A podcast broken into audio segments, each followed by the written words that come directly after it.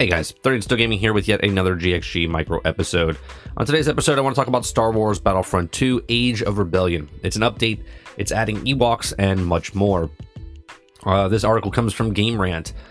Dice is finally introducing a much-requested Age of Rebellion to Star Wars Battlefront 2 with playable Ewoks and original trilogy maps.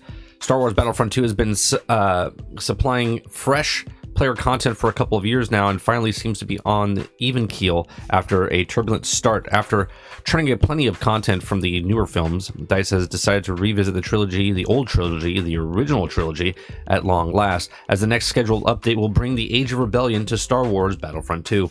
February is the beginning of Dice's focus on Age of Rebellion, and it's been highly requested that Battlefront 2 players for a long time, as such Dice promised the next update was going to be a big one. And with the new original trilogy maps, ships, weapons, reinforcements, and more, it looks like Dice promise for Age of Rebellion update is being fulfilled. Battlefront 2's big update will bring new reinforcements to both Rebellion and the Empire, and the fan favorite Ewok Hunter is officially joining the Rebellion.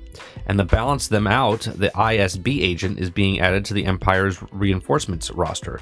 The ISB agent actually is notable, and she is the first Empire's reinforcements to be dual wielder, practically skilled in gathering intelligence and close combat, with abilities that will help her get in and out of the combat zone smoothly.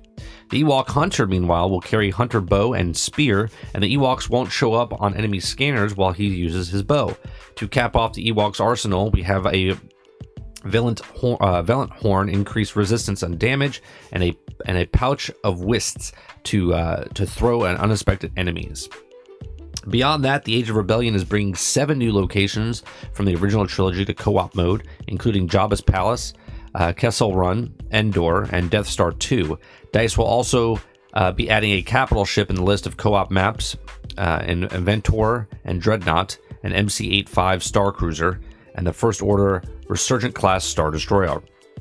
Existing Battlefront 2 characters are getting an update too, especially Leia, who will be getting improvements of car tweaks and blaster modifications, while each class will also get a new blaster with a compatible across the different eras. There are also many quality of life additions, UI tweaks, and smaller changes that players can check out the Age of Rebellion full patch notes.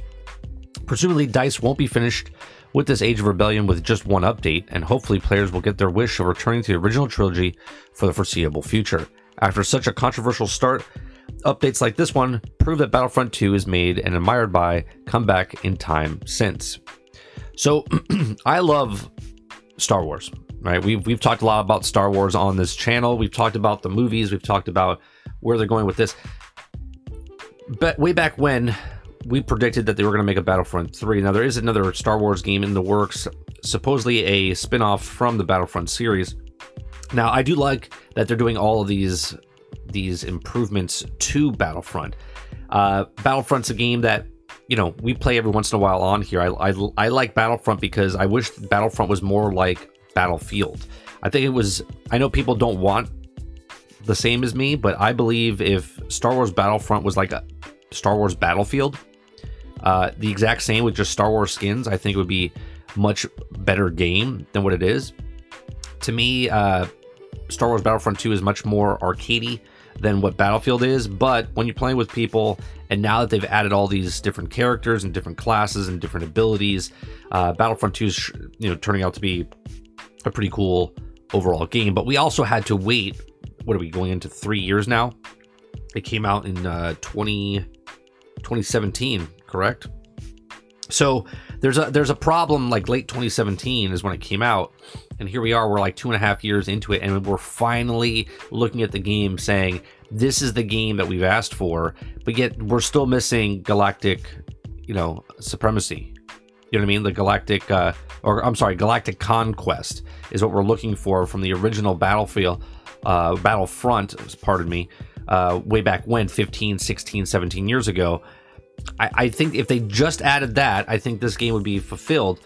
But at the same time, they've decided to take it over the last 2.5 years to finally come up with a full game of what it was 15 years ago. So this is my only issue with games nowadays, is that it takes, they release a game and then it takes about 2 to 3 years. I mean, look at No Man's Sky. No Man's Sky is a better game 4 years later, right? ESO is a better game 6 years later. Destiny is a better game 5 years later. So I just wish that most companies would just put majority of the stuff in at launch instead of doing what they're doing now. But I do appreciate that DICE is keeping up with the Star Wars Battlefront 2 game. And now we got to be coming, this has got to be the last year that they're going to do updates. I can't imagine them continuing this game on for the next like 2 years. They're going to have to announce something soon in the future. These are just my thoughts. Let me hear yours. Hit me up on Twitter at 30 Still Gaming. You can also go to our Discord channel and talk about the topics that we talk about here on GXG Micro episode. Other than that, please share, like, and subscribe, and I'll see you on the next one. Thanks for listening.